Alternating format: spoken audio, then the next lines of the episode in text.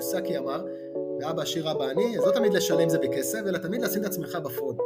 כי אם אני לא הייתי שם את עצמי בפרונט, לא הייתי מסוגל להתחתן שוב, לא הייתי מסוגל להביא עוד ילדים, אה, לא הייתי מסוגל אה, להכיר אישה, לא הייתי מסוגל אה, לעשות יזמות, לא הייתי מסוגל לעשות קריירה, לא הייתי מסוגל לעשות ביזנס, לא הייתי מסוגל לעשות כלום. הוא אבא, והוא לא מוותר. מה הוא אמר? הוא אבא שלא מוותר? הוא פשוט לא מוותר. מה אני פראייר? אני לא מוותר. לא מוותר על מה? לא לא. וואו, איזה כיף שהצטרפתם אליי לעוד פרק. בשבועיים האחרונים לא הוצאתי פרק, היו הפורים והיה חופשות והיה עניינים ואנחנו היינו בצפון עם הילדים וקצת הלכתי לאיבוד, אבל רק דברים טובים. היום יש לנו פרק מאוד מאוד מעניין עם בחור בשם שחר. הוא היה למעלה, הוא היה למטה, הוא גרוש ונשוי מחדש ויש לו סיפור פשוט מדהים איך הוא בעצמו הצליח מהתחתית לקום ולעשות וליזום והוא באמת אני לא רוצה לקחת מהשיחה שלו בעצם אני באמת מעדיף שאתם תשמעו אותו מדבר על זה כי באמת יש לו סיפור מדהים בחור מדהים. מעבר לזה אני רוצה להגיד שהיום בבוקר הייתה לי חוויה מדהימה לקחתי את הילדים לגן, אני נוסע עם כרכרה שמתחברת לאופניים, ברמת העיקרון זה כרכרה לשני ילדים, לפעמים אני שם עליה שלושה, לפעמים אני שם עליה ארבעה, לפעמים הם אחד על השני, כל, כל עוד הם מאושרים מזה אז הכל בסדר, והנסיעה גם קצרה ככה שזה לא, אין איזה משהו לא בטיחותי בדבר הזה, או יותר מדי לא בטיחותי. היום הבנים שלי בחרו לקחת את האופניים שלהם, אז שניהם נוסעים אופניים, ואני נסעתי עם הבנות בכרכרה, ובזמן שאני חוזר את הכביש, בחור שעוצר לי עם הרכב, בערך בגיל שלי, 35 אולי 40, פותח את החלון ואומר לי, וואו איזה יפה זה, זה הדבר הכי יפה שראיתי, איזה מדהימים הם, איזה כיף לך. ופשוט הוא העלה לי חיוך על הפנים. בזמן שאני עושה את מה שאני רגיל לעשות, זה לא שאני לא נהנה בבוקרים האלה, אני באמת נהנה, אני באמת נהנה מהנסיעה הזאת בדרך לגן, אבל זה שפתאום מישהו אחר עוצר ומסתכל עלינו, ואומר לנו, נותן לנו איזושהי דעה, לפעמים זה לרעה כמובן, קבל ביקורת, לאו דווקא ביקורת רע, אבל לפעמים זה יכול להוריד לנו, אבל במקרה הזה זה כל כך הרים, וברגע שסיימתי לחצות את הכביש איתם, הסתכלתי עליהם, הסתכלתי עליהם פשוט נוסעים על האופניים ואמרתי לעצמי וואו איך לפני שנייה חייתי את החיים ברגיל הם עברו לידי. עכשיו פתאום מישהו אחר ראה את מה שיש לי וכל כך העריך את זה כל כך גרם לי להעריך את זה. שאני לא יכול שלא להמשיך את הדרך שלי לגן עם חיוך מאוזן לאוזן, ולחזור הביתה ולחייך מאוזן לאוזן, ולהעריך את כל הטוב הזה שיש לי בחיים, את כל הדבר הזה שיש לי, עם כל הקושי ועם זה שצריך לארגן את הילדים ואין לי זמן ו... והחיים. אבל זה באמת מדהים. אז תעריכו את מה שיש לכם, אתם נמצאים איפה שאתם צריכים להיות, וקדימה בלי בלבולי מוח. בואו נקשיב לשחר. מה קורה? כיף. וואלה, על הכיפאק. כיף לפגוש אותך סוף סוף כזה שבועיים שלוש אני חושב התמסמסנו עם הדבר הזה בפורים לא בפורים אני הייתי חולה הילדים היו חולים כמו שהחיים שלי נראים בדרך כלל. אה, אז כיף מאוד אה, לפגוש אותך סוף סוף מה קורה איך היה הבוקר שלך? אה, קודם כל כיף לי להתארח פה באבא שלא מוותר, אני חושב שהוכחתי את המהות של אבא שלא מוותר, באמת ככה דאגנו לקדם את הפודקאסט ולהיפגש סוף סוף. הבוקר התחיל גשום, אני ככה באמת רצתי עם המטריות לשים את הילד בשמונה בבית ספר, אז אני מקווה שעכשיו אני אצא קצת השמש, שיהיה קצת מזג אוויר יותר טוב. לא, אני הסתכלתי כי הייתה לי תוכנית אה, לצאת תכף לעשות משהו, הסתכלתי ליתר ביטחון ונראה שכל היום הולך להיות ככה, אתה יודע, אל, ת, אל תצפה לשינוי. תראה, אנחנו אה, היום אה, בשתיים או שלוש בלילה עוברים לשעון קיץ, אז זה לפחות זה, הגיע הסוף של החורף הזה. כן, זה חלום. היום בבוקר בדרך לגן עשיתי לילדים שיחה, אמרתי להם, חבר'ה, ליהנות מהגשם, להיפרד, לקפוץ בשלוליות, להתלכלך, עשו מה שאתם רוצים, זה החורף האחרון שלנו, אנחנו אומרים לו שלום בסופש הזה, ומתחילים את הקיץ שבוע הבא. שלום לשיעולים, שלום למחלות, שלום לכל הזבל שסחבנו פה בחודשים האחרונים. אני יליד קיץ, אז ככה, אני יליד אוגוסט, אז אצלי הקיץ הוא תמיד אה, משהו שזה, אתה יודע, ללכת לים, להיות uh, באווירה טובה, ככה, הקיץ תמיד יש עניין יותר, לצאת החוצה, להכיר, לעשות, לחלום, לבוא, יאללה, נצא, יאללה, נלך. להיות עם גופייה, להיות, להיות עם כפכפים. בטח, נכנס קצר, אתה יודע, אני גם... אה, יש קטע כזה, אתה יודע, אני, אני עובד בהייטק עשר שנים. אה, מה אתה עושה? בעיקר. ידוע בעולמות, בכלל מוניטיזציה של, של וידאו. אני אוהב לדחוף ולעשות כל מיני דברים. אז אני אומר, היה typecast כזה של הייטקיסטים, איך אתה מזהה אותם? עם המכנס קצר, כפכפים, תיק צד כזה ככה וזה, אז יום אחד אני בא ככה לעבודה, אני לא אשכח את זה, זה היה איזה שנה, שנתיים אחורה יצא, אתה יודע, הגיף הזה. אז אומרים, בואנה, יש לך את זה, יש לך את המק, יש לך את הזה, יש לך את הפה, יש לך את השם, הייטק, זה הכל מתחיל מהכפכפים במכנס קצר, אתה לא יכול ללכת ככה בחורף שאתה... זה, אתה מבין? אז אני יכול להגיד לך שגם אני ככה, אני גם, אני גם בהייטק אגב, עובד בחברת סטארט-אפ, וגם אצלי הם צוחקים עליי ש... כאילו, מה, אני בא עם אה, ג'ינס קצר כזה, מעל הברך, וכפכפים, חולצה קצרה. ומה, אתה הולך לים?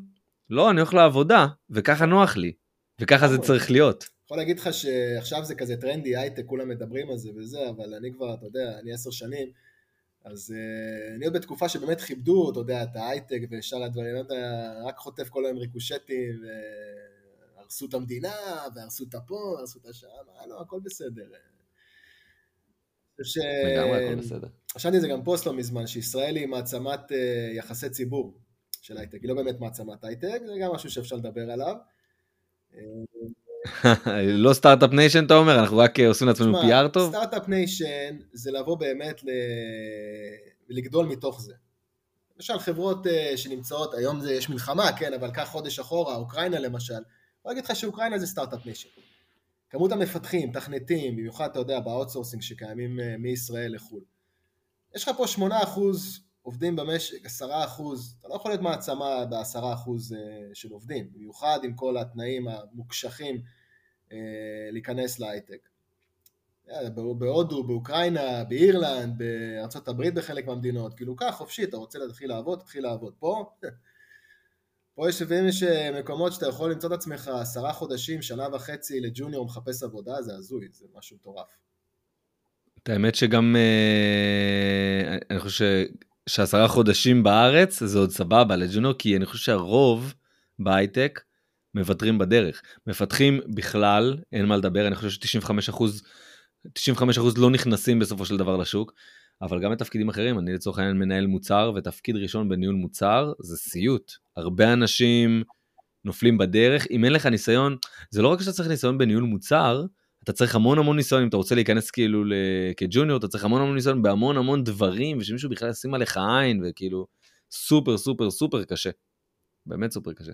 כן, אני יכול להגיד שבאמת אה, אפשר להשוות את זה לאבהות, להורות במיוחד, שמבקשים ממך להיות בכל כך הרבה תפקידים, אז אתה צריך לג'נגל.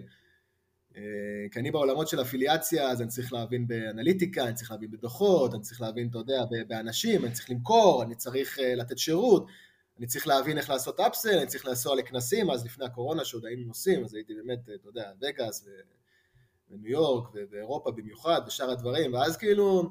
זה, זה, זה לג'נגל, זה לקחת, אוקיי, אני בתפקיד אחד, אבל מצפים ממך לעשות 24 דברים אה, נוספים, אז אתה כזה, אתה יודע, כמו בבית, כאילו, אתה מגיע אחרי משמרת ראשונה למשמרת שנייה, ומתחיל לג'נגל, לוקח את זה לפה, הולך משכיב אה, את הילדה לישון, הולך משכיב את הילד, ההוא פלט, זה הקיא, זה לא רוצה לישון, ההוא במיטה, זה בחדר, אותו דבר. אתה פשוט ממשיך אה, במשמרת, מה שנקרא. לגמרי, לגמרי. זה, לא, אבל מגיע לעבודה אמיתית, עזוב אותך, עבודה מעניינת. מסיים, מסיים את העבודה שאתה עושה בשביל הכסף, בא לעבודה מעניינת באמת. לגמרי, לגמרי, לגמרי, הכי מעניינת שיש, אין, אין כמו באמת, מדהים זה, זה, זה ברכה, זה משהו שהוא באמת מדהים, מדהים. לגמרי, אז תספר לי רגע, כמה, כמה ילדים יש לך? שלושה, שאני יודע עליהם, לא מכיר את השאלה. שאני יודע עליהם, בני כמה? יש לי את איתן, אה, אוטוטו בן שבע, יש לי את אמה שהיא בת אה, שנה וחצי אוטוטו, וליאם, חמוד, שהוא גם אוטוטו בן חצי שנה. ואתה גרוש. אני נשוי פעם שנייה. כן, סליחה, נשוי פעם שנייה, נכון, גרוש זה לא הגדרה, כי גרוש זה הסטטוס הנוכחי. כי, כן. לא, כאילו אם אני אומר למישהו גרוש, אז גרוש זה כאילו עכשיו, נכון, אני טעיתי. אז נשוי פעם שנייה. כן, כן.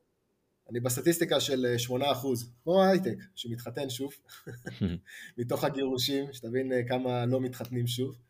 או נמצאים נגיד בזוגיות, כן, נמצאים בזוגיות, אבל ממש לעשות חתונה שנייה, זה, אתה יודע, תמיד אני צוחק כזה עם החברים.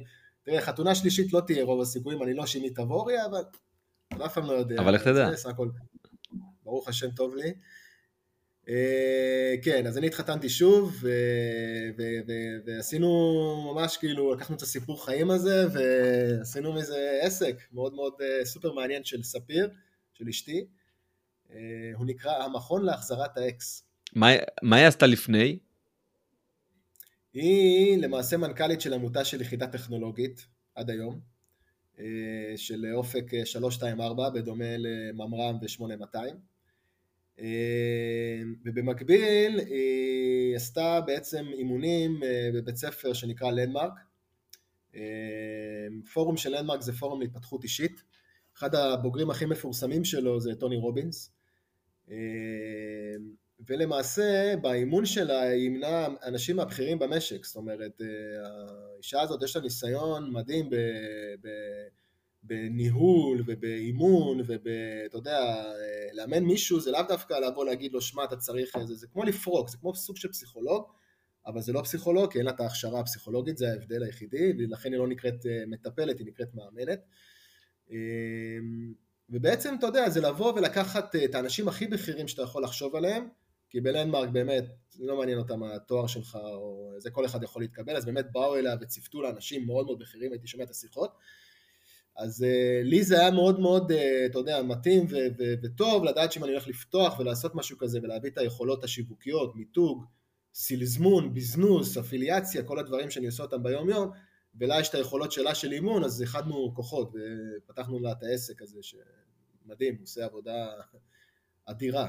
מדהים. אז תכף אני באמת ארצה שתשתתף קצת יותר על העסק וגם על, אה, על איך זה נוגע לך ביום-יום. אמ, אבל תספר לי קצת על היום-יום שלך. זאת אומרת, אתה, אתה עובד בהייטק, אולי דווקא תוך כדי mm-hmm. אנחנו גם יכולים כאילו להגיע גם לזה. אתה בעצם, אתה עובד בהייטק שכיר, נכון? כן. אוקיי, אז אתה גם עובד בהייטק, אתה גם כביכול מנהל את המותג בפועל, נכון? של העסק שלה? שזה כן. כאילו הכל מהכל. כמו שדיברנו מקודם, אה, אם צריך לעשות מיליון משימות אה, ולג'נגל על הכל, אז אני מניח שלא רק שכשאתה מקים עסק אתה צריך לג'נגל על הכל ולנהל עסק, אה, ולנהל את כל ה marketing שלו ואת כל התפעול שלו מאחורה, אז להוסיף לזה גם משרה של שכיר ולהוסיף לזה גם ילדים, ולהוסיף לזה גם מורכבות שיש פה, יש פה איזשהו שיתוף פעולה עם עוד בית חוץ מהבית שלכם, כי יש לך ילד מנישואים קודמים. אז ספר לי קצת על, ה, על היום שלך, איך כל הדבר הזה מתנהל בעצם, איך זה מסתדר. ואם זה לא מסתדר, אז איפה זה לא מסתדר, ואיך אתה מסתדר עם זה. אני הייתי רוצה יותר לגעת בנקודה ש, שפתחנו את המכון, זה היה בשיא הקורונה, במצב שגם אני וגם ספיר בבית, אם אה, אז ליאם עוד לא היה, אה, עוד היה עובר, אה, ויש לנו את אמה, ויש לנו את, את איתן, ואמה, אני חושב, הייתה באיזה ארבעה חודשים, ואיתן היה אה, חמש וחצי, או קרוב לשש, וזה ממש, כאילו, זה אם זה לג'נגל, כאן זה לג'נגל. זה לקחת את ה... וואי, יש לי שיחה, אני חייבת לעלות, קח את הילדה, לך תשמור. איתן, צא מהשירותים, איתן, לך להתקלח, איתן, זה, מה קורה, מה עם הילדה, סיימת שיחה? אה, אוקיי, יאללה, אני לוקח את הילדה עכשיו וזה, יאללה, אני עושה שיחה, את עושה שיחה, אני עושה שיחה, כי בהתחלה אתה צריך לחשוף את עצמך, אז יש המון כאלה מתעניינים שפונים, מה אנחנו עושים, איך אנחנו עושים. ובמקביל, אתה יודע, קמפיינים נכנסים, חזרת לליד, חזרת לזה, שלחת להוא הודעה, מה עם ההוא, רוצה בונוס, הוא רוצה מדריך, רוצה זה, שלחת לזה, דיברת עם קארטקום, דיברת עם אה, זה, עכשיו, כל העניין הזה, בית, קורונה. כאילו אתה אומר, אתה אומר, אנחנו מנהלים מוקד מכירות, כשכולם בבית, כן. בסיר לחץ הזה. בסיר לחץ הזה, ש... שבעצם אה, אני מבין שאתה יודע, במיוחד אה, בדיגיטל, מה שאני רואה, שזה הזמן, כאילו אין, אה, זה כולם בבית, כולם במחשב, כולם נמצאים, אתה יודע, אין אפשרות לצאת, אין אפשרות לטוס, אין אפשרות לעשות שום דבר. אתה רוצה לפתוח עסק בדיגיטל, קורונה זה ההזדמנות המדהימה, כאילו, אין משהו יותר טוב מזה. עכשיו כן, יש לזה מחיר. אה, ואני זוכר אותי ואת ספיר, ליאם עוד לא היה זה, זה היום, אני לא יודע אם זה היה אפשרי לעשות את זה, אנחנו, אתה יודע, עם ה-2 under 2, שזה זה, אבל אמה כתינוקת אה, יחסית... 2 אה, under 2 למי, ש... למי שמאזין ולא לגמרי יודע, אז תסביר מה זה 2 under 2.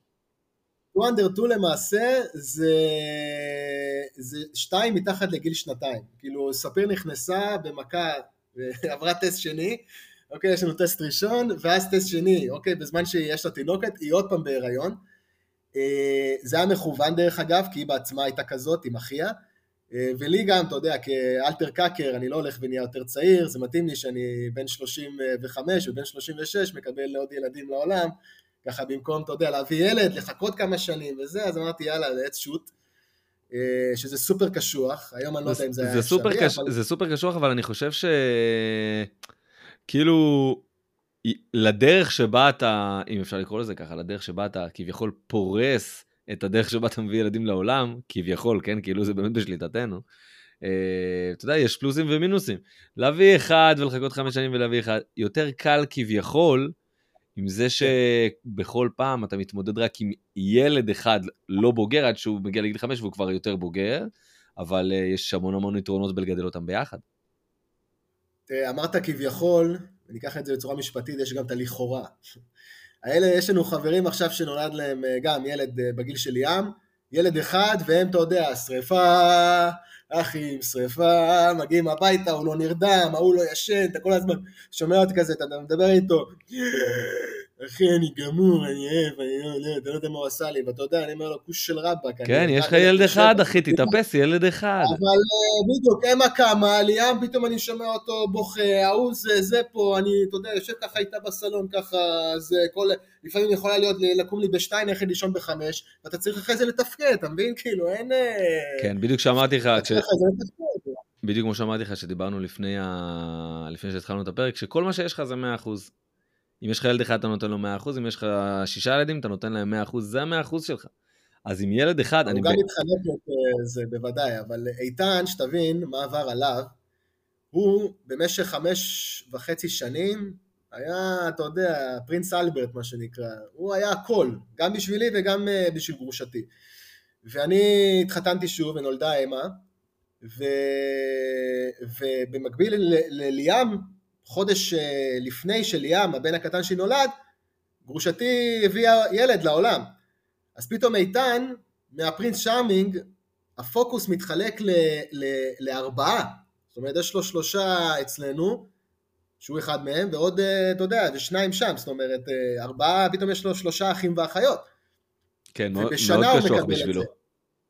ובשנה פתאום, אתה יודע, הוא, הוא כזה, זה, ואני תמיד אמרתי לספיר, אנחנו באמת צריכים לעשות הכל, הכל, הכל, כדי שהוא לא, לא יודע מה, לא יאבד את זה, ולא פה, ואתה יודע, ועם הילדים, אז אתה הולך ליום הורים, אתה נמצא שם בשבילו, אני לוקח אותו לחוג שחייה, אני אישית, אה, וגם ספיר כמובן, מה שהכי הכי מיוחד בניסויים השניים, שספיר אה, בעצם חרתה על דגלה, מה שנקרא, אימא משלבת. זה לא אימא חורגת וכל הזה, אימא משלבת, זה בעצם לבוא ממקום, לבוא ולהגיד, זה המציאות, התחתנתי עם הדבר הזה, ואני לא אומרת, אוקיי, הוא, אה, זה אני יכול להגיד בחתונה שלנו, שאיתן היה פקטור מאוד מאוד משמעותי, זאת אומרת, אני נכנסתי לחופה עם איתן, ספיר נכנסה עם אח שלה, ואז אתה יודע, לקחנו את זה ממקום שזה, זאת אומרת, כל האירוע והפוקוס והתמונות ושאר הדברים, אני זוכר שהצלמים אמרו לנו, וואו, כאילו איזה, גם אמרו לספיר מן הסתם, כי תמיד הקרדיט זה, זה לנשים, אז אמרו לה, וואו, איזה מדהימה, איזה מדהימים אתם. אני יכול להגיד לכם שהייתי בחתונה, וזאתי שהתחתנה אמרה, הילד הזה היה בן עשר אה, בחתונה שלה, היא אמרה, אם את יכולה, כאילו, צלמי פחות אותו, צלמי כאילו פחות אותו, שהוא לא יהיה המרכז, שהוא לא... ואני אומר כאילו... רגע, הוא לא היה ילד שלה. אה, בסיפור הוא לא היה ילד שלה, היה ילד שלו.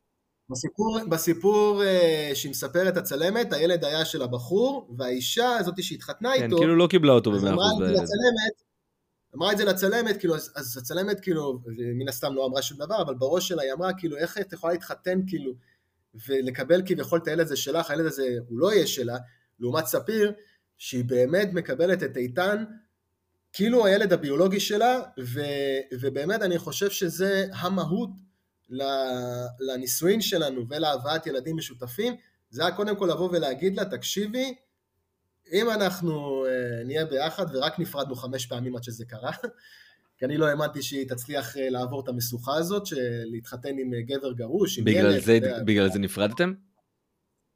אני חושב שהרוב זה בגלל זה. למה, הייתה לך מטרה להתחתן גם... מחדש? זאת אומרת, זה היה, זה היה לא. האג'נדה שלך? ממש לא. אם אתה אומר לי שלוש וחצי שנים אחורה, שאני נשוי לספיר ויש לנו עוד אה, שני ילדים משותפים, והיא מתייחסת לאיתן, הבן שלי מנישואים קודמים, כאילו שזה שלה, הייתי אומר לך, וואלה, ערן, אתה כנראה, אתה יודע, אתה אחלה בחור, אבל כנראה נפלת על המוח. חלקת על בננה. ממש. כאילו, בוא, אני הייתי הכי גרוש, אתה יודע, של ה... כמו שאמרתי לך, היה לי סופש רווקים, סופש מבוגרים, ככה הייתי קורא לזה. סופש מבוגרים, הולכים עם איתן להצגות, הולכים עם איתן, אה, אתה יודע, לתערוכות, פסטיבלים, לונה פארק, שמונה פארק, היה לי גם קבוצה כזאת, אתה יודע, של גברים גרושים. הייתי מאוד מאוד פעיל אה, עם הגברים הגרושים, עזרתי, אה, ואני, שוב, אני מציין את זה כל פעם, אני בן אדם הכי קפיטליסטי שיש, תן לי רק כל הזמן לבזנס, לסלזמן, לעשות עוד כסף, אתה יודע, ברוך השם, רק קרסתי בגלג... בגירושין שלי כלכלית, שלושה מיליון שקלים הפסדתי, ואני חי כדי לספר את זה, אתה מבין? בגלל זה האופי הקפיטליסטי שלי הוא מאוד מאוד חמור, בשביל זה אני עובד גם בהייטק, גם יש לי את הביזנסים, גם זה, גם פה, גם כל הזמן אני משתף, חושף את הסיפור, מביא את עצמי, אתה יודע, לשלב הבא, אבל העניין הוא שנכון, קרסתי כלכלית והיה לי רגעים מאוד טראומטיים, אבל הרווחתי את איתן בזה, זאת אומרת, אני, ה bonding שלי עם איתן, ואתה יודע, ו- ולהיות אה, מה שנקרא אה, אבא, שבאמת נתן שם, אני חושב, נשמח שאיתן יגדל והוא יעשה פודקאסט על איך זה להיות, אתה יודע, ילד להורים גרושים, אבא מתחתן שוב, אמא בזוגיות, יש לי עוד אחים, עוד אחיות, אז אני אשמח לארח אותו עוד כמה שנים. אני חושב שבאמת הקרבתי המון אה, בשביל איתן, אני מקריב גם היום בשביל אמה וליאם. אני באמת כאילו רוצה, אתה יודע, כמה ש... ונחזור רגע לעניין של, של האבות גרושים, זה הדבר היחידי בחיים שלי שעזרתי לקרוב ל-250 אבות גרושים, איך לא להתגרש כמוני. שאיך לא לאבד את עצמך נפשית, כלכלית, אתה יודע, בתי משפט, הוצאה לפועל, חרא בלב בין כל הגירושים האלה, מה שהם יכולים לעשות. ו... מדהים, אגב, יודע, אגב, יש לי, גם... חבר ש... יש לי חבר שהתגרש בדיוק כמו שאתה אומר, מאוד מאוד רע, מאוד, מאוד רע. מאוד. אני חושב שבמשך שנה וחצי הוא נלחם, את החיים שלו, איבד את הנשמה, איבד את כל מה שהיה לו, את כל החסכונות, אה, נכנס לחובות גם של לדעתי קרוב למיליון, פעם אחרונה שדיברתי איתו, אנחנו לא ממש ממש בקשר, אה, לא חברים ממש ממש טובים, דיברתי איתו לפני כמה חודשים, והוא אמר לי משהו מאוד מאוד עצוב, אמרתי לו כאילו, מה... בזמנו הוא עבר לגור לידה. Uh, בתקופה מסוימת הוא, הוא כבר לא יכול להחזיק את הדירה, ואז הוא חזר להורים, והוא uh, רצה לגור כאילו קרוב לילדים, אבל נפתח איזשהו פער ביניהם, שהם כבר לא הצליחו לגשר עליו, אה, ומבחינה משפטית, כאילו, אה, הילדים היו צריכים להיות אצלה, ואז בשלב מסוים היא הפסיקה, אה, היא הפסיקה להסכים לו לראות את הילדים. ואז שאלתי אותו, ומה, כאילו, מה קורה איתה עכשיו בגלל לידך? הוא אומר לי, אין לי מושג. אז אמרתי לו, מה זה אין לך מושג? אתה רואה את הילדים? הוא אומר לי, אני לא רואה את הילדים. אמרתי לו, מה זה לא רואה את הילדים, אחי? כאילו, אתם מפגשים בחוץ, או... אמר לי, לא, לא, אני לא רואה את הילדים יותר. אמרתי לו, כמה זמן? הוא אמר לי, משהו כמו חצי שנה. אמרתי לו, ומה? הוא אמר לי, שמע, נגמרו לי הכוחות, ויתרתי. אמרתי לו, מה ויתרת? ויתרת על הילדים? הוא אומר לי, אחי, ויתרתי על הילדים, אני אקים משפחה חדשה, אני לא, אני לא מסוגל להתמודד עם זה יותר. וזה נוראי שזאת כאילו, זה מציאות אמיתית של אנשים, לא תגיד, בן אדם שהוא רווק כולל, הוא בגד באשתו, זה מה שמעניין אותו בחיים, כאילו כל היום בחורות, והוא לא רוצה להיות נשוי, ולא מעניין אותו הילדים. לא, הוא מדבר על בן אדם שנלחם על הילדים שלו, איבד את כל מה שיש לו, נכנס לחובות מטורפים בגלל שהוא רצה משמורת משותפת על הילדים, הוא לא רצה לחיות רק עם הילדים כאילו אצלו, ופשוט הם נכנסו לאיזשהו גאפ כזה שלא הצליחו לגשר עליו, והיא החליטה שהיא לוקחת את העסק לידיים שלה, וככל הנראה מזמברת, אני, אגב, אני לא מכיר את הצד שלה של הסיפור, אני בטוח שלכל אחד יש את הצד שלו, אמ, אבל אני, אני, אני רק משער שהמציאות שלו, עם מציאות של, אה, של גרושים רבים אחרים, והוא סיפר לי גם שבקבוצות של גרושים וכאלה, הוא אומר לי, תשמע, מלא גרושים פשוט יורדים מהארץ. נכנסים לחובות, מבינים שהם לא מסוגלים לחיות ככה יותר, מוותרים על חיי המשפחה שלהם, מוותרים על הילדים שלהם, בגלל כל הלחץ הכלכלי, ופשוט עוזבים את המדינה, פשוט הזוי לחלוטין. אני אשתף עוד סטטיסטיקה עצובה שגרמה לי לעשות את העזרה הרבה הזאת שעשיתי, בין אם זה תרמתי גם, אה, אתה יודע, פליירים שהצבתי, רולאפים שעשיתי, בתי דפוס שהכנסתי את זה למודעות, אירועים שהשתתפתי בהם, שיחות שעשיתי, כמו שאמרתי, עם למעלה מ-250, לא יותר אפילו גברים אה, גרושים, באמת לבוא ושל לעזור להם מתוך הזה. אני אספר לך עוד סטטיסטיקה, גם עצובה, יש קרוב ל-200 אה, גברים גרושים שמתאבדים כל שנה, וואו. בעקבות מצוקת גירושין שהם חווים. בעקבות זה בדיוק הדברים האלה, זה לא הכסף, זה לא ה... איבדתי, אני איבדתי הכל, אני איבדתי את הדירה, היה לי דירה, הייתי מסודר עד גיל 31, הייתי מאוד מסודר כלכלית, ואני היום מחיות אותו בן 37 ואני פותח את עצמי מה שנקרא מחדש. אני שש שנים ניהלתי מאבקים, אחי, הספיקו לי כבר הדברים האלה. התחתנתי שוב, נולדו לי עוד שני ילדים, אני רוצה לחיות במה שנקרא peaceful and harmony, וזה בדיוק הדברים האלה, בגלל זה הם מתאבדים, בגלל שהם לא רואים את הילדים. אני הייתי מנוכר מאיתן במשך חצי שנה, בעקבות מאבק גירושים מלוכלך של גרושתי, פשוט לא לתת לי לראות את הילד, לפי מתי שהיא רוצה, ואם הייתי אומר איתן ישן אצלי אז אני מזמינה לך משטרה, ואם הייתי אומר את זה ככה אז אני מזמינה לך את זה. אז ברוך השם, אתה יודע, הגעתי לרווחה, לא ראיתי בעיניים, פשוט הייתי יושב שם כל היום עד שהייתי מקבל התייחסות, זה מאבק עיקש, ומאבק שהמון גברים, הייתי שמח אם אותו חבר שלך היה עושה איתי את השיחה הזאת, והייתי פשוט מסביר לו אחד אל אחד מה צריך לעשות, ואין מצב בעולם, שתבין, אני, אני רוצה להגיד לך משהו כזה, אני היום גר בפתח תקווה, הסיבה שאני גר בפתח תקווה היא להיות קרוב לאיתן. אם איתן לא גר פה, אני מוכן מחר בבוקר להחזיר את פתח תקווה תמורת שלום. אין לי בעיה ככה. בשנייה אני עושה את זה, אני זה חושב לא מעניין שיש, אותי. אני חושב שיש הרבה אנשים שמוכנים להחזיר את פתח תקווה תמורת שלום גם בלי שום קשר לאם גרים שם או לא. חד משמעית, אבל תחשוב על זה ש, שאתה עושה, בעצם אני אמרתי שהנה אנחנו שש שנים כבר אה, באמת נפרדנו, אני פשוט, אתה יודע, אני אמרתי אוקיי, זה מה שאת רוצה, אין בעיה, קחי את זה, קחי את זה, ויתרתי, הפסדתי, לא מעניין, הכל טוב. אני רוצה את הילד. הכל מתחיל ונגמר בילד, לא מעניין אותי עורכי דין ששתו לי את הדם, לא מעניין אותי הוצאה לפועל, לא מעניין אותי כלום, אני רוצה את הילד. ואיך זה עכשיו? זה משמורת משותפת? כן, בטח. עכשיו זה משמורת משותפת, ההפך, שאני רוצה שזה, גרושתי, בזכות העובדה שחצי מהזמן איתן אצלי, הצליחה, אתה יודע, להמשיך הלאה בחיים, להכיר בן זוג, להביא עוד ילד, זה לא, אה, אתה יודע, אה, זה אם הייתה הרי מגדלת אותו לבד, והכל לבד, אתה יודע, זה גם איפשהו לטפס על העץ, בוא, כמה זה. כן, כאילו, יש, יש, צריך אה, פה שותפות. יש סטנדאפ של לואי סי קיי, שהוא אומר, בטח. שהוא אומר שה... שמישהו אמר לו, איזה יופי שהוא כזה אבא טוב, אז הוא אומר, ברור שאני אבא טוב, כי אני יומיים עם הילדות, וברגע שהן יוצאות ואני סוגר את הדלת, אני שופך על עצמי וויסקי באמבטיה, איך אני לא אהיה אבא טוב? מסתובב ערום בבית, אני זוכר את זה, כן. ענק, ענק, לואי סי קיי, זה, שזה בדיוק, אתה מבין, אנשים, אה, זה, אבל זה גירושים טובים, אני מאמין שיש לו גירושים טובים, סך הכל אה, זה לא, אה, זה לעומת זה, קריס רוק הגיע לארץ לפני שש שנים, בזכות העובדה, שימו לב, הוא הגיע לארץ כי הוא התגרש, וכמו אדי מרפי, half, הוא take half of his money, half of זה, זה לא סתם, היא לקחה לו אפילו יותר מ-half, יש את המערכון המפורסם רו של אדי מרפי, אה, ששם הוא מסביר על הגירושים של ג'וני קרסון ואיך כל הדברים האלה קורים. וקריס רוק עשה את ה, כביכול את הסיבוב הופעות הזה כדי לכסות את החובות של הגירושין שלו. כאילו שנבין מה גירושים יכולים לעשות, ו... אז אני תמיד אמרתי, אני רוצה ללכת בטוב, אוקיי, בסדר, הנה, עורכי דין, הוצאה לפועל, בית דין רבנים, אני אספר לך הכל, אפשר רק על זה לעשות פודקאסט. אבל תמיד רציתי ללכת בטוב, וכשאני זוכר שהכרתי את, אה, את ספיר, אז אמרתי לה, באמת כאילו, אה, אני, אני גבר גרוש עם ילד, זה גם אחת הסיבות למה נפרדנו עד שהתחתנו איזה חמש פעמים. את באמת רוצה להיכנס לזה? כאילו הייתי הכי שקוף איתה, אמרתי לה, תראי, זה, זה, זה, יהיה לך את זה וזה וזה, כל החיים, כאילו, כן? כי אני אבא של איתן ואימא של איתן זה אימא של איתן, ואני מאוד מאוד רוצה ילדים, אני לא יודע אם אני רוצה להתחתן שוב, אני מאוד אוהב ילדים, ובמיוחד שהם שלי. אה, אני באתי מאוד מוכן גם ל, לילדים, יש לי תשעה אחיינים, אז ככה גידלתי את האחיינים שלי, הייתי מאוד מאוד, אה, אתה יודע, אה, עם, עם ילדים, ולוקח אותם למשחקים של הפועל, אתה יודע, וממש, כאילו, אתה יודע, אמרתי שיהיה לי ילדים, אז זה, זה, זה הכי כיף. וכן, אני חושב שבגדול זה באמת, באמת, הילדים, כאילו אתה עושה הכל, בסדר, עבודה וכסף וביזנוס ועסקים וחו"ל ונסיעות, אבל זה מה שמשאיר אותך בסוג של, שאתה יודע ש, ש, שאתה סיימת לחיות בשביל עצמך ככה, אני רואה את זה, ואתה מתחיל לחיות בשביל מישהו אחר.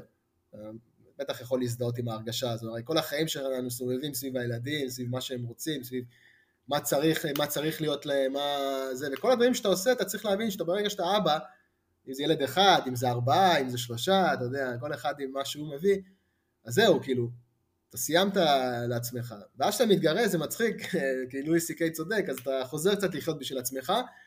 אבל אני באמת ככה, כשהחלטתי להתחתן עם ספיר, אמרתי, אתה יודע, enough, חוזר חזרה, זה מתאים לי, הבנתי, אחלה, חוזר חזרה להיות נשוי, אני רוצה גם עוד ילדים, אני רוצה חיי משפחה נורמליים, אני רוצה, אתה יודע, מישהי שתהיה איתי, ולא, אתה יודע, לעשות בטינדר, זה דרך אגב, אני וספיר מספרים על זה שהכרנו בטינדר, אז זה מצחיק, הנה. כן, קראתי על הסיפור שלכם באמת. תגיד לי רגע, איך, זאת אומרת, עם כל הבלגן הזה שאתה מתאר, איך נראה היום שלך? כאילו, יום, יום גנרי, כולם בריאים, כולם הולכים למסגרות, לי... כולם זה, איך נראה הבוקר שלכם? כן, אז קודם כל ההורים של ספיר המון עוזרים לנו, המון המון המון עוזרים לנו.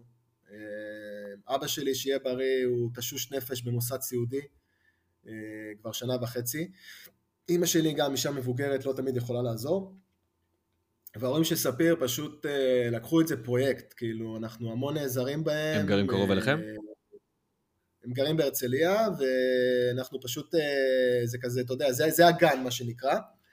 עד 4-5, אנחנו חוזרים כולנו לפתח תקווה. רגע, לא הבנתי, הגן שלכם שם? הגן זה גן אורית ומנחם, זה ההורים של ספיר. אה, הילדים אצלם. הילדים אצלם היום אה, עד אה, אזור אה, ספטמבר. גם אני וגם ספיר החלטנו לאור כל הבלגן עם המטפלות ושאר הדברים, אנחנו לא נלך, נעשה הפגנות, אנחנו, זה יכול להוביל אותנו למצבי קיצון. אז גם אני וגם ספיר החלטנו שעד שזה קורה ואימא שלה יכולה לעזור לנו, אז שתעזור. ו... והילדים ייכנסו למסגרות בזמן שהם כבר ידברו ואנחנו נוכל מה שנקרא להוציא מהם את המידע מה קורה שם. מאשר, אה, שוב, אנחנו לא נעמוד בזה, לא אני ולא ספיר, ושמצב כזה יקרה. אז זה משהו שאנחנו החלטנו, וההורים של ספיר הם סופר, סופר כאילו תומכים. אז, אה, ואז יש לנו את שני ורביעי שאיתן איתנו כחלק מהמשמורת המשותפת, וכל סוף שבוע שני, סוף שבוע שלם, מחמישי ועד ראשון. אז אה, וואו, זה פסטיבל, זה...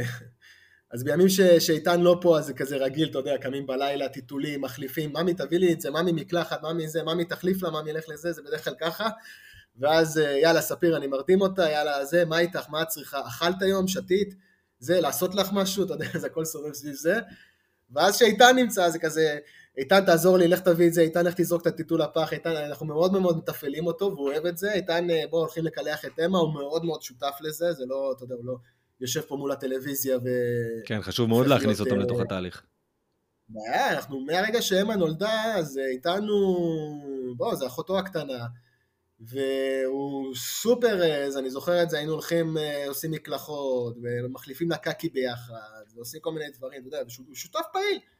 חשוב, חשוב מאוד, אני חושב שזה, שזה בעיקר, אה, זה נותן לילד באמת ההרגשה שהמקום שלו זה המקום שלו, הוא עכשיו הבוגר, ויש עכשיו תינוק, אבל זה גם התינוק שלו. אגב, אנחנו, כאילו, אני עם שתי זוגות תאומים, ותאומים זה אופרציה, ו... ותאומים שניים, זה כאילו, יש המון המון פסיכולוגיה סביב תאומים. אה, אה, כאילו, איך באמת לגרום להם להתפתח בצורה אינדיבידואלית, כל אחד שיעשה את מה שהוא אוהב, ולא יעשה בגלל שהשני עושה. אתה לא רוצה שהם יתפתחו, אתה לא רוצה שאחד יתפתח בצורה מסוימת בגלל שהשני אה, עושה את זה, או שהוא יושפע מזה שהשני עושה משהו והוא יעשה בדיוק ההפך. זאת אומרת, אתה באמת רוצה שהוא יתפתח בצורה אינדיבידואלית ויש המון המון פסיכולוגיה מאחורי הדבר הזה. אז כשאשתי נכנסה להיריון בפעם השנייה אה, עם תאומים, עם הבנים, אז התחלנו באמת קצת לקרוא על זה, קצת לחקור על זה ולראות מה, מה ממליצים וזה. ו... ואחד הדברים הכי טובים ש... ששמענו זה לתת לילדים את ההרגשה שהם לא רק חלק מזה ש... שמגיע ילד, אלא כל התהליך, כל ההיריון, הם חלק בהיריון, לשתף אותם בתוצאות של הבדיקות, להראות להם את התמונות, כאילו, ו... ושיתרגשו, תכף מגיע התינוק. אז מה עשינו? שילבנו את זה עם המלצה מחבר שאמר לי, אה, הייתי, שהוא היה לוקח את הילדה, אה, מדי פעם, ואומר לה בואי, בואי איתי נלך לעשות טיול ונקנה מתנה לתינוק, והיא בוחרת מתנה, שזו מתנה שהיא מביאה לתינוק, ו... אז שילבנו את הדברים האלה, ואמרנו לבנות כל הזמן, אנחנו, תכף יגיע התינוקות, זה התינוקות שלכם, כאילו רצינו לעשות את זה אקסטרה. התינוקות שלכם, אתם צריכות להיות הבוגרות ולדעת איך לטפל בהם, ואתם תעזרו לנו עם הטיטולים ותעזרו לנו עם המקלחות וזה. לא ידענו שאנחנו יורים לעצמנו ברגליים, כי מה קרה בבית חולים? יומיים אחרי הלידה, או יום אחרי הלידה או יומיים אחרי הלידה, כשהבאתי את הבנות לראות את הבנים, אז הן רוצות לשבת עם התינוקות בידיים. עכשיו הן היו בנות שלוש, ממש... ובכי, ומעיפות את כל הבית חולים שם. אפילו, עכשיו, אני, אני, ו... אני ואשתי אפילו לא, לשנייה לא עצרנו לחשוב שזאת המפלצת שאנחנו יוצרים. כל אחד התחיל לצרוח, הוא שלי, זה התינוק שלי, למה אני לא מקבל את התינוק שלי? אתם אמרתם לי. ואז אני קולט, אנחנו במשך שמונה וחצי חודשים מטפטפים להם במוח את הרעיון שהתינוק שלהם עומד להגיע, ויותר מזה, לכל אחת יש תינוק משלה. ועכשיו אני לא נותן להם את התינוקות שלהם. אז פתאום בבית חולים, מה, פתאום בבית חולים... יש פה, אתה יודע, יש פה פולס, פולס נפט. לגמרי, פתאום בבית חולים נפל לנו האסימון של אנחנו יצאנו כל כך מטומטמים, שלא חשבנו על ה-use case הספציפי הזה של מה שאנחנו שותלים להם בראש, היינו צריכים להתמודד עם זה. אבל כן, אני לגמרי מאמין ש... אה, איך המערכת יחסים ביניהם היום? מדהימה, מדהימה, הם חברים טובים, כאילו, אתה יודע, הבנים שלי בני שלוש, יש הרבה אלימות בבית, אה, לכל הכיוונים, זורקים, מרביצים, אה, זה. אה, בעיקרון הם ילדים מאוד מאוד טובים, אה, אבל אה, הם ילדים בני שלוש, והתפקיד שלהם זה לבדוק מה הם מסוגלים לעשות ואיפה הגבול. אה, להתאבד בכל כיוון, אה, ליפול, לקום, לקום, ליפול, ללכת, להתאבד, לקפוץ מפה, ללכת לשם. לגמרי, אבל התקשורת ביניהם מדהימה. מדהימה לחלוטין, והבנות עוזרות, והילדים כבר גדולים, כמו שאמרתי לך מקודם, אני, אצלי תינוקות עד גיל שלוש, ומגיל שלוש בוגרים, וכולם בבית מקבלים את זה, וכולם מתנהגים באמת כמו ילדים בוגרים, והרביעייה הזאת היא כאילו, זה שבט שאין עליהם, ביחד הם, הם פשוט כוח, וזה מדהים לראות אותם גם.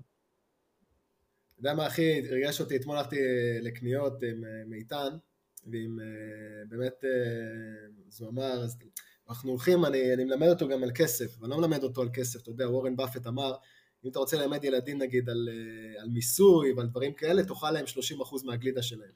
אז זה גם אני מלמד אותו כל הזמן. את האמת שלא שמעתי את זה, זה נשמע מצחיק. נשמע כאילו אולי רעיון טוב, אבל זה על הדרך הרע ביותר. זה גאוני, אני אגיד לך, כל החינוך הפיננסי, כלכלי, האישי, אני הכל מסביר לו דרך דוגמאות. אוקיי, כל משהו שהוא פותח, נוגע בו, מיסוי. מיסוי להמה, מיסוי לזה, מיסוי לזה. עכשיו, יש כאלה שהיו רואים את זה, זה, מה לעשות, ככה הוא לומד גם לחלוק. עכשיו, איך אני מלמד אותו לעשות כסף?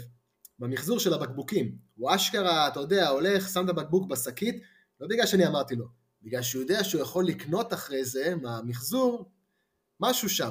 תמיד, ב, אתה יודע, יש את ה... הרי זה מעוצב, כל הסופרים, קיוסקים, כל שאר הדברים. יש לך את המוצרי מדף האלה, אתה יודע, שנייה לפני שאתה בקופה, נכון. דרך אגב, הם עושים על זה הכי הרבה כסף. ברור. זה האפסלים. אז אה, זה אפסלים, אבל זה אפסל אה, משמעותי, אה, אתה יודע, יש לך את כל ה... במיוחד בחנויות הקטנות שאתה נכנס, בחנויות הקטנות שאתה נכנס לקנות מוצר בשבע שקל וה upsell הוא חמישה שקלים, אז זה טירוף. חד משמעית, זה סופר פארם, כל סופר פארם, הרי מה זה סופר פארם? זה, אתה יודע, קטלוג, כל סופר פארם בנוי כמו קטלוג, כל סופר פארם נראה אותו דבר, זה כמו דז'ה וו, אתה מבין? אתה עצמך נכנס, אה, אתה הולך אה, זה. אז תמיד המוצרי מדף האלה, זה מסטיקים, זה סוכריות, זה כל מיני דברים כאלה, שתייה, אוקיי, כל ה...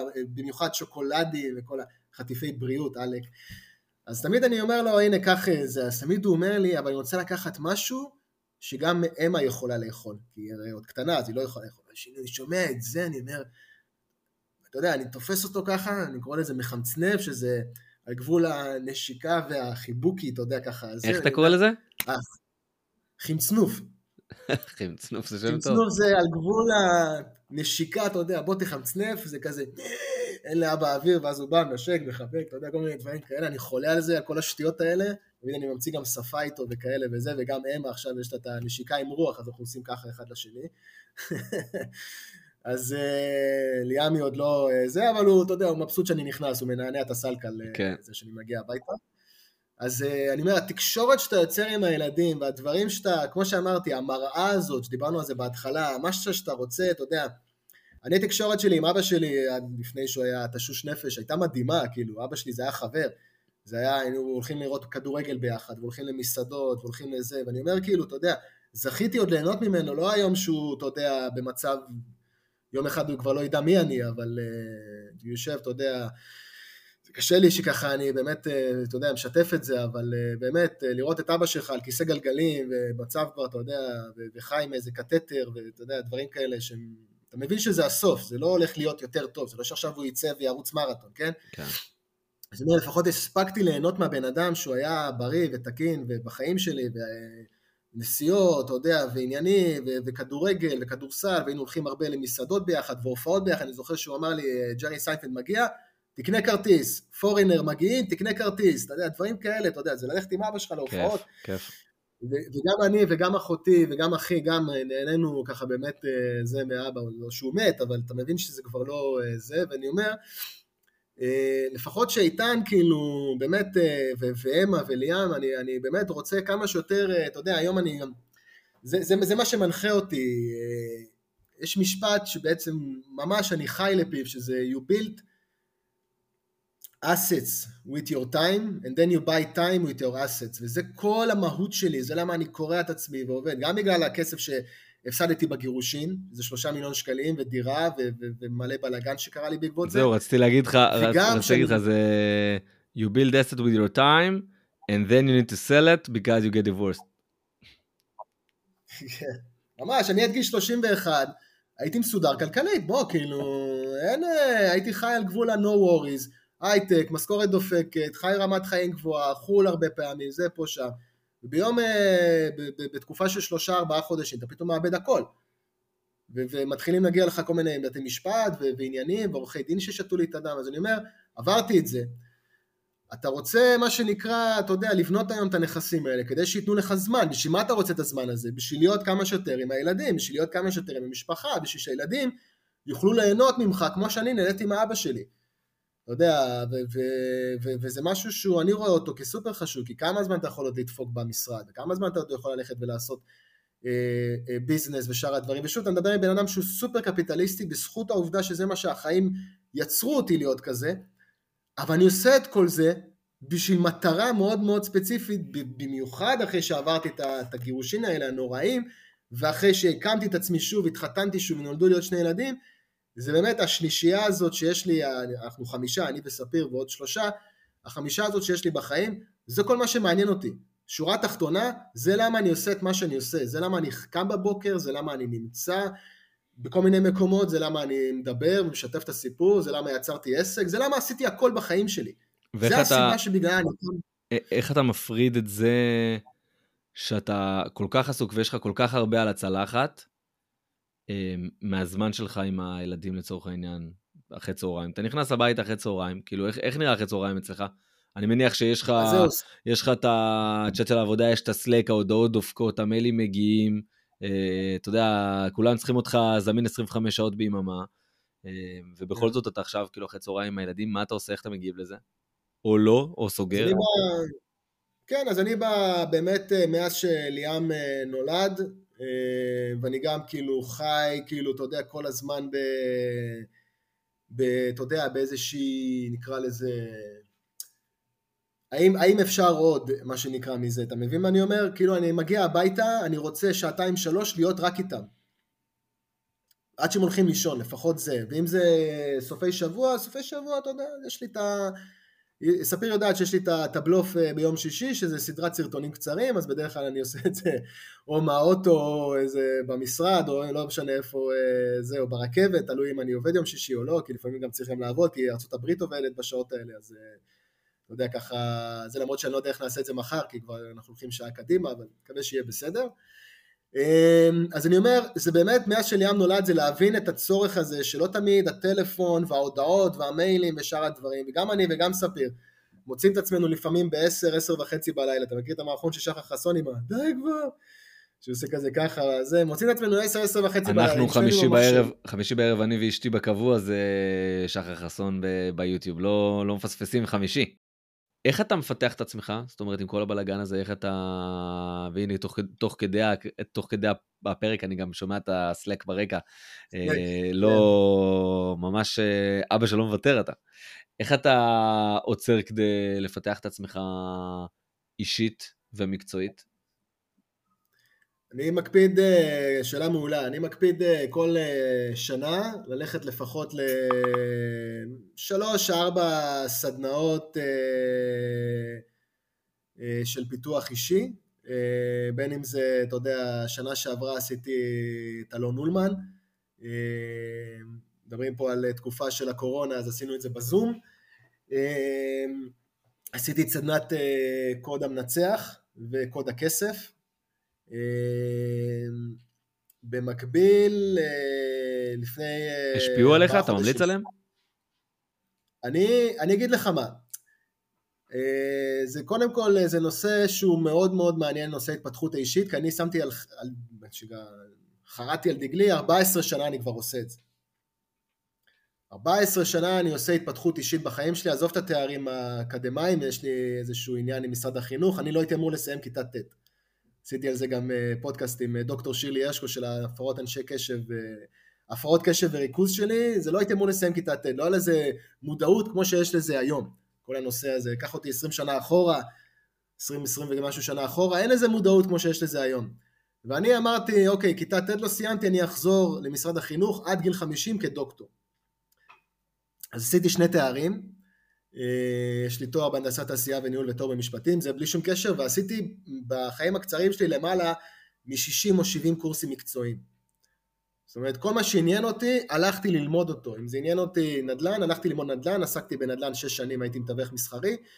אם זה עניין אותי ללמוד קמעונאות, יזמות, אה, יחסי ציבור, אה, גישור, למדתי אפילייט, למדתי באמת, זה עכשיו הסדנאות האלה, של ההתפתחות אישית, של אלון אולמן, של אה, טוני רובינס, של אה, לשמוע ולחיות את זה, אתה יודע, את אה, זיג זיגלר וג'ים רון ולס בראון וכל השמות האלה שבאמת רצים כל היום, והיום זה, אתה יודע, ראסל ברנסון וכל הדברים האלה של השיווק ולהיות אוטוריטה ושאר הדברים.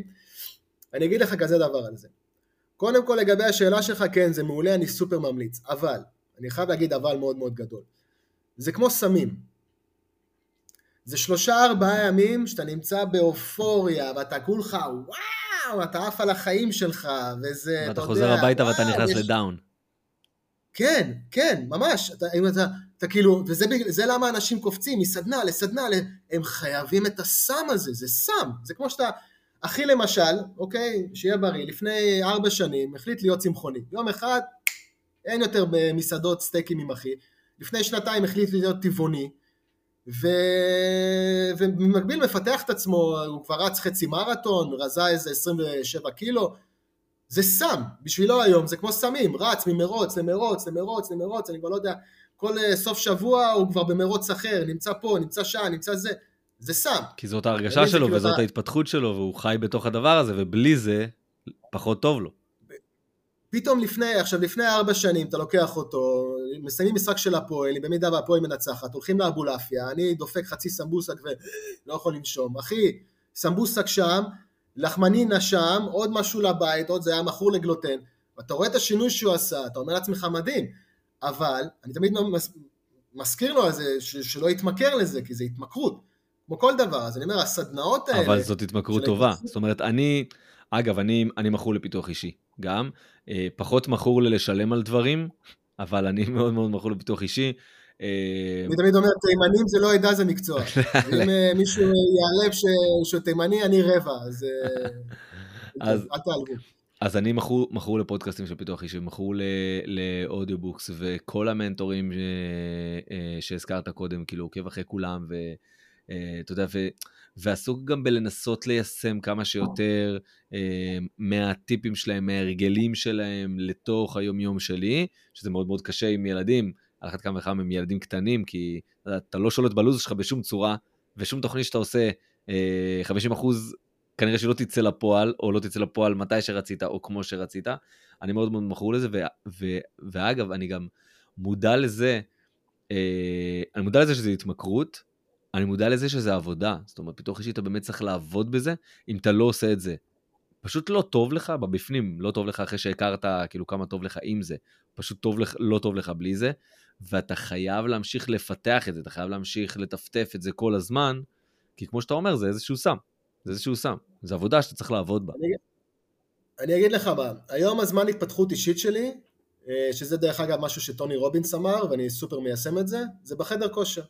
כולם עם המסך, לא יודע מה, שומעים מוזיקה, שומעים אה, זה, אני כל התמונות שלי, כל פעם שהעליתי משהו בחדר כושר, זה תמיד או אה, ג'ק מה, ג'ורדן בלפורט, ג'ים רון, שאני מת עליו, אני חושב שהוא... מה, דברים שאתה שומע, דברים שאתה שומע תוך כדי אימון ומשתף? לא, אני, אני שם את האוזניות, ואני שומע את ג'ים רון, אתה יודע, אומר לך כאילו, את ו...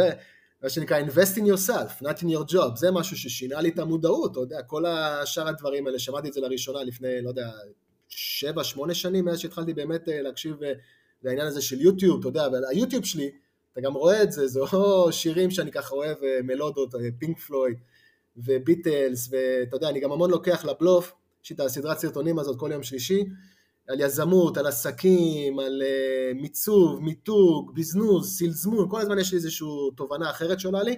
אני המון עושה על מוזיקה. חרצנוף, איך אתה אומר חרצנוף? חרצנוף, אני, מאוד, מאוד, אני גם מאוד מאוד אוהב לשיים כל דבר, אתה יודע, כל דבר יש לו שם, אחרת מה? כן. לשיים, השורש לתת לזה שם, אז אני אומר, אה, למשל מחר אני יודע שהבלוג הולך להיות, כי יש לי כבר, אתה יודע, את הלו"ז שלו, על הביטלס. למה הביטלס, אתה יודע, שהם התחילו, אז הם היו להקת פופ, כזה Beach Boys כזה, ו shake it baby, כולם כזה מבסוטים על החיים וזה, ופתאום אתה רואה ב White Album שינוי של 180, כאילו ורסטיליות, אתה יודע, וב Yellow Submarine אתה רואה את זה עוד יותר עמוק עם דברים הזויים, ופתאום יוצא לך התערבות של ג'ון לנון עם, ג'ים, עם אה, פול מקארטני, שאומר בוא נעשה שיר מטומטם, נקרא לו I am the walrus, coo coo ca-choo, ובוא נקפוץ, אתה יודע, פתאום מתחיל הקליפ, והם יושבים ארבעה עם אה, לבוש כאילו הם, אה, אתה יודע, הודים כאלה, משהו הזוי, וקופים רצים לך ברקע, ואתה יודע, במיוחד אחרי זה גם הקריירה של ג'ון לנון, אם אתה רואה כאילו את כל הדברים שהוא עשה, עם Starting uh, Over, וכל השירים עם יוקו אונו, ו Dream Nine, וכל הדברים האלה, אתה אומר בואנה, בן אדם כאילו על, על... וזה היה ידוע שהשירים שלהם האחרונים היו על סמים, אתה יודע, איזה... Strawberry Fields Forever, אם זה Lucy in the Sky with Diamond, שזה על LSD ושאר הדברים, אז אתה אומר כאילו, ומחר הבלוג הולך להיות על שירות הזוי, כמה שיותר השירות שלך הזוי, ככה אתה הרבה יותר מבודל. אז אני לוקח לדוגמה את הביטלס, כי עם הביטלס, אתה יודע, בהתחלה שלהם היו נשמעים כמו להקת פופ, הם לא היו מצליחים fucking להשפיע על כלום. זה היה להקת פופ, וכמו כל דבר זה נגמר, והיה לזה זה. פתאום כולם אמרו כמה הם גאונים, בזכות זה שסוף סוף היה להם, אתה יודע, בחירה חופשית. וגם אני כאילו ב, ביזמות, בדברים שאני רואה, אז נכון, יש פה את הסלק ושאר הדברים וזה, אבל אתה יודע, מה לעשות? אתה צריך בסופו של דבר לסיים את התקופה הזאת, לסיים את החרבנה עם הכלכלה, לסיים את כל הדברים. ידוע לי שאני היום בונה את עצמי לעוד אה, שלוש-ארבע שנים קדימה, שאני לא אצטרך כבר את ההייטק, את הבסיס, את הדברים האלה, את כל שאר הדברים, אלא אני אוכל להתבסס על שחר. כי בתור מישהו שאמר שהוא רוצה להשקיע כמה שיותר זמן כדי להיות עם הילדים. אני צריך לבנות את עצמי, זה בדיוק מה שאני עושה היום. אז אני מאוד מאוד אוהב, ואני אתן איזשהו משפט ככה, איזה buzzword אה, זה, אני חי ונושם את ה-walk the talk. לפני שאני מדבר על משהו, אני מנסה אותו בעצמי. אה, במשך שנה הגעתי עם ספיר ל-34 כתבות, מילה לא הוצאתי על זה. דיברתי לפני חצי שנה עם רועי ריבק, אתה מכיר את רועי? כן. אז אני ורועי מכירים אה, המון שנים, טיילנו ביחד בניו זילנד, ואמרתי לו, זה, מה, מה קורה, מה זה, שמע, אני רוצה לדבר איתך על איזה משהו וזה, תראה, הנה, התחתנתי שנולדו לי עוד שני ילדים, ועשיתי מזה גם ביזנס. מה אתה אומר? בוא נעשה איזה פודקאסט על כתבות. הוא אומר, יאללה, ומי עושה לך את היחסי ציבור? אני רואה, אתה פה, אתה שם, אתה זה, אתה זה. אומר לו, מה זה מי עושה לי את היחסי ציבור? זה אני עושה את היחסי ציבור. אני... תגיד לי, כמה כתבות הגעת? אמרתי לו, למעלה משלושים לדעתי, ולא שילמת לאף אחד שקל כאילו לא זה? אמרתי לו, לא אחי, זה אני, אתה לא מכיר אותי, זה היכולות שלי, אני מפתח את עצמי כאיש מכירות, זה מה שאני יודע לעשות. אז הוא אומר, תגיד לי, מה אתה דפוק כאילו? 34 כתבות, עסק חדש, אפס חשיפה, אפס כתבות, וזה מה שאתה יכול להוציא, דחוף דחוף בוא נעשה פודקאסט. וככה בעצם התחלתי את הפודקאסט הראשון שלי על יחסי ציבור, אתה יודע, ו... וכל הזמן אני ככה, באמת, אני מאוד מאוד אוהב לשתף, לדבר, אני חושב שיש לי המון אה, ערך תמיד לתת אה, לאנשים, אני בכיף, אתה יודע, אה, אני תמיד קורא לזה, ערך, פונקציה של, של כסף זה כמה שיותר ערך, ערך זה פונקציה של כסף. כמה שיותר תיתן, כמה שיותר תעזור, כמה שיותר אנשים יוכלו להזדהות עם הסיפור שלך, אנשים יוכלו להזדהות עם מי אתה, אנשים יוכלו לשמוע את מה שאתה אומר, זה, ככה עושים כסף, נקודה. אז לכן אני תמיד משתף ומספר, וסך הכל אני חושב, אתה יודע, אני בן 37 אוטוטו, עברתי סיפור חיים, מה ש... בן אדם בן 80 אולי עובר, ואני מספר את זה, אתה יודע, עם חיוך, כאילו, כי מה יש לי, זה לבכות על מר גורלי, גם אתה, כאילו, נפתח ה... פתחנו את הפודקאסט, כאילו, די זעזעת אותי, אמרת עם הסרטן וזה, הנה, ותראה אותך היום, כאילו, אתה כאילו, היית ככה קרוב מלמות. אז אתה אומר, כאילו, fuck it, מה... מה, מה, מה כבר עוד לא חוויתי בחיים, היית, ברגע שאתה ככה קרוב לקיצון, וזה בדיוק ההתפתחות האישית. אתה מבין? אתה עושה את מה שאתה עושה היום, אתה נמצא במה שאתה עושה היום בזכות הדברים שחווית אותם בעבר. לגמרי, לגמרי.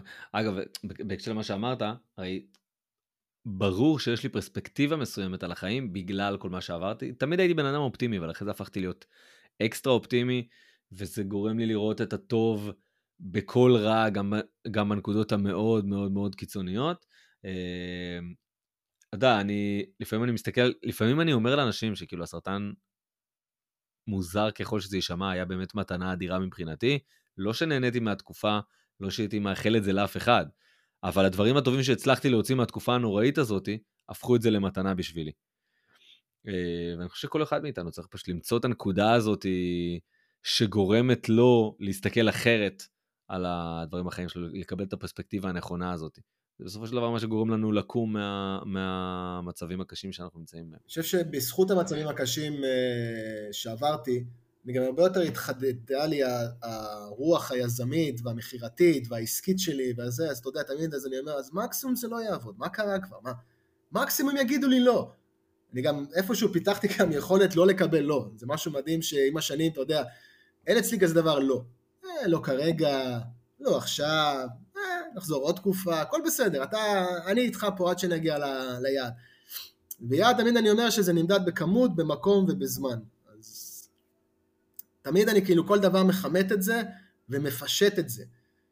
כי לא באנו עכשיו, אתה יודע, הדברים לא מסובכים באמת, הדברים, הכל פשוט.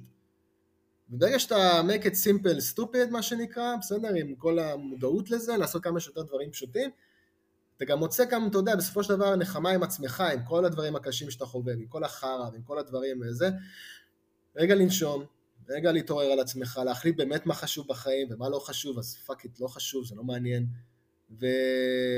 ולשחזר את ההצלחה, אני קורא לזה, אתה יודע, אני חושב שבהחלט, אה, אה, אם זה לצאת, אה, מה שנקרא, מאו-טו-טו מוות כמו שלך היה, או אם זה להתרסק כלכלית ולחוות שנים נוראיות, והנה, ושנינו פה יושבים ומדברים על זה, ואתה יודע, החיים יעשו את שלהם. הם מחייכים. מחייכים, כן, כי, כי, כי מה, כאילו, מה כבר יכול עוד להיות כאילו יותר אה, חרא ממה שזה, אתה יודע, אם זה בריאות, אם זה כסף, מה יש לבן אדם בחיים? יש לו שלושה דברים.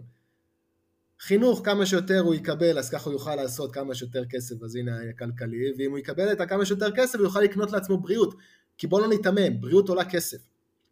חדר כושר עולה כסף, לא יודע, מזון מסוים עולה כסף, ריצות, לבוש, עניינים, דברים, לא יודע, כל אחד עם מה שהוא עושה, טיפולים. טיפולים, חס ושלום, כן, אבל אה, כן. להיות... לא, אני לא מדבר על טיפולים uh, במצבי קיצון. אתה יודע, אתה רוצה לשמור על הבריאות הנפשית שלך, אתה אולי צריך ללכת לראות מטפל, אולי כן. פסיכולוג, אתה יודע. אתה לא צריך להיות חולה נפש בשביל לראות פסיכולוג. זה בסדר גמור ללכת לדבר עם מישהו. אז הנה, אני אהיה קצת אה, נדיר אקרמן, ואני אגיד במשרדים שלי איפה שאני נמצא, אז יש לי סאונה, אז אני פעמיים בשבוע, 20 דקות בסאונה, פשוט יושב ככה עם הראש, אתה יודע, ולא מדבר עם אף אחד, אם אני הייתי יכול גם הייתי נועל את הסאונה, שלא ייכנסו עוד אנשים, זה התרפיה שלי, כאילו. כי לפני כל הלחץ, לפני כל הזה, אוקיי, משימות, יאללה, עניינים, עבודה, דברים וזה ושאר הדברים, קודם כל זמן לעצמי. וזה משהו שלמדתי בהתפתחות האישית, קודם כל לשלם לעצמך, זה קיוסקי אמר, ואבא עשיר אבא אני, אז לא תמיד לשלם זה בכסף, אלא תמיד לשים את עצמך בפרונט. כי אם אני לא הייתי שם את עצמי בפרונט, לא הייתי מסוגל להתחתן שוב, לא הייתי מסוגל להביא עוד ילדים, לא הייתי מסוגל אה, להכיר אישה, לא הייתי מסוגל אה, לעשות יזמות, לא הייתי מסוגל לעשות קריירה, לא הייתי מסוגל לעשות ביזנס, לא הייתי מסוגל לעשות כלום. כי אתה כל כך הרבה, ב, אתה כל כך הרבה בלמטה, אתה מבין, יש כל כך הרבה דברים יותר חשובים, לא.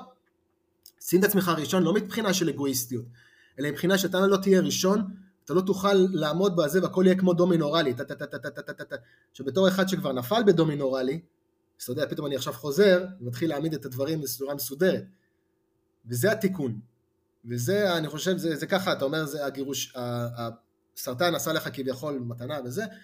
הגירושין זה לא מתנה, אני לא יכול להגיד שזה מתנה, אבל זה איפשהו, אה, זה איפשהו הוכיח לי, הכל בעצם הוכיח לי בצורה הכי אמיתית והכי כנה, מה באמת חשוב בחיים. זה שבעצם לא ויתרתי על איתן, ודאגתי שהוא יהיה בחיים שלי, ודאגתי להביא עוד ילדים אה, לעולם אה, בצורה, אתה יודע, תקינה מה שנקרא, ולהוכיח, אולי, אתה יודע, תמיד כשאתה מתגרש, במיוחד אחרי עשרה חודשים, שנה, אז אתה אומר, אולי הפגם הוא אצלי, אולי אני לא בסדר. אתה מבין מה אני אומר? אולי אני לא הייתי בסדר, אולי... אבל הנה היום אני נשוי עוד פעם, שנתיים, יש לי שני ילדים. אז לא שאני אומר שהיא לא הייתה בסדר, שנינו לא היינו בסדר, האחריות היא משותפת של שנינו, הרי אין איזה... אבל אתה מנסה כל הזמן להוכיח אה, לכולם, קודם כל תוכיח לעצמך, אני מוכיח לעצמי, אני אבא טוב, אני אבא ראוי, אני אבא שחייב להיות בחיים של הילדים, לא עכשיו אתה יודע, זה נחמד, nice to have, לא, לא, אני שם. אם זה לבוא לכל יום הורים, אם זה לבוא לכל, אה, אתה יודע, משהו בגן שהיה, אם זה תחפושות בפורים, אם זה ללכת להצגות, אם זה ילדים, גם שהילדים יחוו, אתה יודע, אבא בחיים שלהם, אתה יודע, יש המון אנשים שאני ככה דיברתי איתם לאורך החיים שלי, שלא תמיד חוו אבא. בין אם זה גירושין, בין אם זה אבא בעבודה כל היום, בין אם זה אבא לא רספונסיבי, בין אם זה אבא... ואני ברוך השם קיבלתי חינוך, אתה יודע, שמשפחה היא לפני הכל. ואני מאוד מאוד מיישם את זה בחיים שלי, אני לא רק מדבר על זה, אני גם מיישם את זה, תכלס, כאילו. וזה חשוב, חשוב, אני חושב שאני ככה גם, אה, אתה יודע, האבהות שלי, ואני מעצב את עצמי בזכות האבהות שלי. כי קודם כל זה הם, קודם כל זה הילדים, קודם כל זה הבית, קודם כל זה זה.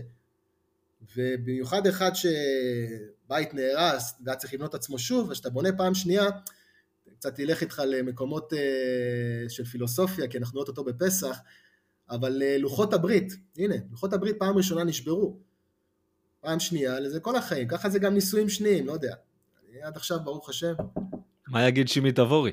שימי תבורי לא דוגמה לכלום. שימי תבורי, אה, יש את הזאתי, את השחקנית ההיא שנשואה ארבע פעמים, זה גם אה, לקחו אותי פעם, אה, זה לא זוכר את השם שלה, אבל... עוד לא שם ושלא תגיע. לא רוצה גם, טוב לי עם ספיר. תגיד, אני אשאל אותך שאלה אחרונה.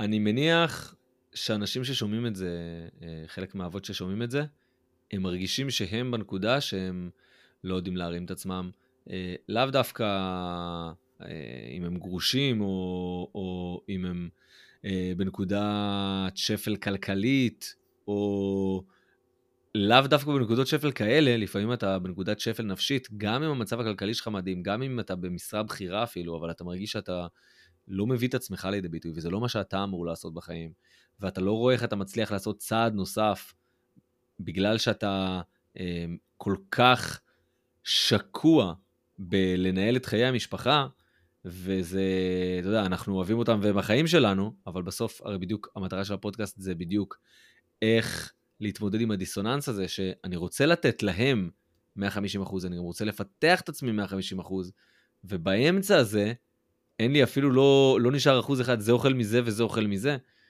אמ, אני מניח שיש המון המון אבות שהם בדיוק בנקודה הזאת, והם לא רואים איך הם עושים את הצעד הנוסף הזה, הם לא רואים שמחר בבוקר אולי השמש תזרח ויהיה חם ויהיה שעון קיץ והם יוכלו ללכת לים. אמ, מה היית רוצה להגיד להם, לתת להם איזשהו טיפ? נחזור למה שדיברנו מקודם, אני, ושוב, ולא מבחינה אגואיסטית להגיד את זה, אלא מבחינה אמיתית. הם צריכים לדאוג שהם יהיו בפרונט, הם צריכים לדאוג שהם יהיו בטופ, הם צריכים לדאוג, אוקיי, אה, הרי מה זה חופש? נכון? איך אה, זה, אה, יש כאלה שאוהבים להגיד, אני אף פעם לא בחופש, כי גם כשהוא בחופש, אז הוא עובד והוא עושה ושאר הדברים וזה. חופש זה לאו דווקא חייב להיות חופשה, זה כמו שאני אומר, כן, יש את הפעמיים בשבוע הזה שאני בסאונה ואני מוריד את הראש ושאר הדברים, זה זמן לעצמי, יש לי את הזמן הזה שאני בחדר כושר, זה זמן התפתחות אישית. במקום לשבת כל היום בנטפליקס ולרוץ עם הפייסבוק והאינסטגרם ולגלול כמו איזה, זה, אני למשל עובד בפייסבוק ובאינסטגרם, אני רואה טרנדים, אני מסמן לעצמי, יש לי תמיד את הקבוצות עם עצמי שאני ככה, זה אני עובד בזה. חופש זה בסופו של דבר משהו שאתה מחליט עם עצמך. לך להליכה חצי שעה, לא יודע מה, שלוש פעמים בשבוע, אתה תראה את עצמך מתחיל לחשוב כבר אחרת. פתאום צץ לך איזשהו רעיון, פתאום אה, זה, הרי בסופו של דבר לכולנו יש איזשהו סוג של לו"ז שמנהל אותנו. לכולנו יש ילדים, ולכולנו יש ילדים קטנים, אם יש כאלה שיש ילדים גדולים זה כבר משהו אחר. בוא ניקח את האלה בדיוק, בנקודה הזאת של הילדים הקטנים, ושוחים ככה, אתה יודע, עם כל העול וכל הדבר הזה שהוא קשה, וכל דבר הזה שאתה לא רואה את עצמך יוצא מזה. לופ, עבודה, בית, עכשיו, גם בבית זה עבודה, כן? ישר איך שהוא מגיע, קח אותה, קח את הזה, לך קלח, לך פה, שמונה בערב, אתה יודע, בן אדם רוצה, לא יודע מה, לראות חדשות, פתאום זאתי קמה, זאתי, אתה מבין מה אני אומר, כאילו? אז במקום לראות את החדשות, במקום לראות את הדברים, במקום תבוא הביתה, בחיוך, בנועם, חיים שלי, יפה שלי, טלפון בצד, זה בצד, הכל בצד, אתה איתם עכשיו, וזהו, fuck it. אז הפייסבוק זה יחכה, וה Slack יחכה, ומי שלא מקבל את זה, אז fuck it, כנראה אני לא איזה. כי בסופו של דבר, וחשוב לציין את זה, והנה עכשיו אני הולך לתת איזשהו משהו שכנראה יפיל את רוב האנשים, העבודה שלך זה לא המשפחה שלך. עבודה זה קבוצת כדורגל, אוקיי? זה נבחרת. רק הטובים ביותר עולים להרכב, רק הטובים ביותר נשארים. אוקיי? גם אם אתה בעל עסק, העובדים שלך זה לא השקעה, זה הוצאה. בסדר? ואותם השכירים נקרא לזה, העבודה זה נבחרת. אוקיי? פעם שמעתם מישהו במשפחה שנפטר מהילדים כי הילדים אה, עולים לו יותר מדי או שהוא לא יכול לטפל בהם ומעביר אותם הלאה? לא. אז לכן מקום העבודה, אצלי לפחות, וגם הנה זה מוקלט ואין לי בעיה להגיד את זה, הוא נמצא בתחתית הסולם. כמה שזה הזוי להגיד, אני עובד, אני טס, אני מסלזמן, אני מבזנז, סלאקים, סקייפים, הנה שמענו את זה תוך כדי, אבל בחשיבה הוא בתחתית הסולם, זה הדבר הראשון שאני מעוניין, שימו לב, להיפטר ממנו, כי אני בונה את עצמי, ולא יהיה יותר מקום עבודה, יהיה שחר ואת החיים שלו. בין אם זה בצבירת נכסים מחודשים, בין אם זה בצבירת מניות מחודשות, בין אם זה בצבירה של למכור את הידע שלי וקורסים שאני אעשה הכל, אבל הראש ובראשונה, אני בפרונט, אני שם את עצמי, וכל שאר הדברים הם בתחתית הסולם. בין אם זה, לא יודע מה, עבודה, קריירה, כל שאר הדברים זה לא מעניין. עם קריירה אתה לא מתכסה בלילה, בסדר? עם האישה שלך כן, אז תשקיע בה, דבר איתה, תשאל אותה מה היא חושבת, מה היא אומרת, מה, מה, מה מעניין אותה, אם היא אכלה, אתה יודע, כמות הפעמים שהבאתי לספיר לאפה שווארמה, וואלה, אני מבסוט, אתה יודע, אני יודע שהיא לא אוכלת, והיא לא זה, והיא רצה לפה, באה, מביא הביתה, קח, קחי לאפה שווארמה. סתם, היא אוהבת uh, גומי גם, מביא לה גומי גם, מביא לה נחשים, מביא לה דברים כאלה, סתם. הדברים הקטנים האלה, כי מה רוב האנשים חוזרים הביתה, יאללה, עוד פעם עכשיו, אה, אין לי כוח, אחי, אין לי כוח, אני אומר לך, אני נכנס, היא באה אומרת לי, קטן, תלך לפה. זה התפקיד שלך, יא דגנרט, הבאת ילדים בשביל לגדל אותם. זה היה שחר, אבא לשלושה ילדים, גרוש, נשוי מחדש, בחור מדהים, יזם, הייתי מנסה לכמת את הדברים שלו למשפט אחד, אבל אני באמת לא יכול, כי הוא עושה כל כך הרבה דברים והוא כל כך פעיל. באמת, השראה לכולנו. וכמובן שיש לנו את קבוצת הפייסבוק שנקראת אבא שלא מוותר, קבוצה לאבות שלא מוותרים. אני מחכה לכם שם ואני משתדל להעלות תכנים מעניינים וקשורים למה שאני עובר, למסע הזה שאני עובר, שזה להיות אבא שלא מוותר, לפחות אחד ליום. תודה רבה שהקשבתם לפרק. לא מובן מאליו בכלל שהשקעתם את הזמן שלכם כאן, יכלתם לעשות כל דבר אחר, אבל בחרתם לעשות את הדבר המאוד מעניין הזה, להקשיב לפרק הזה. אחלה יום.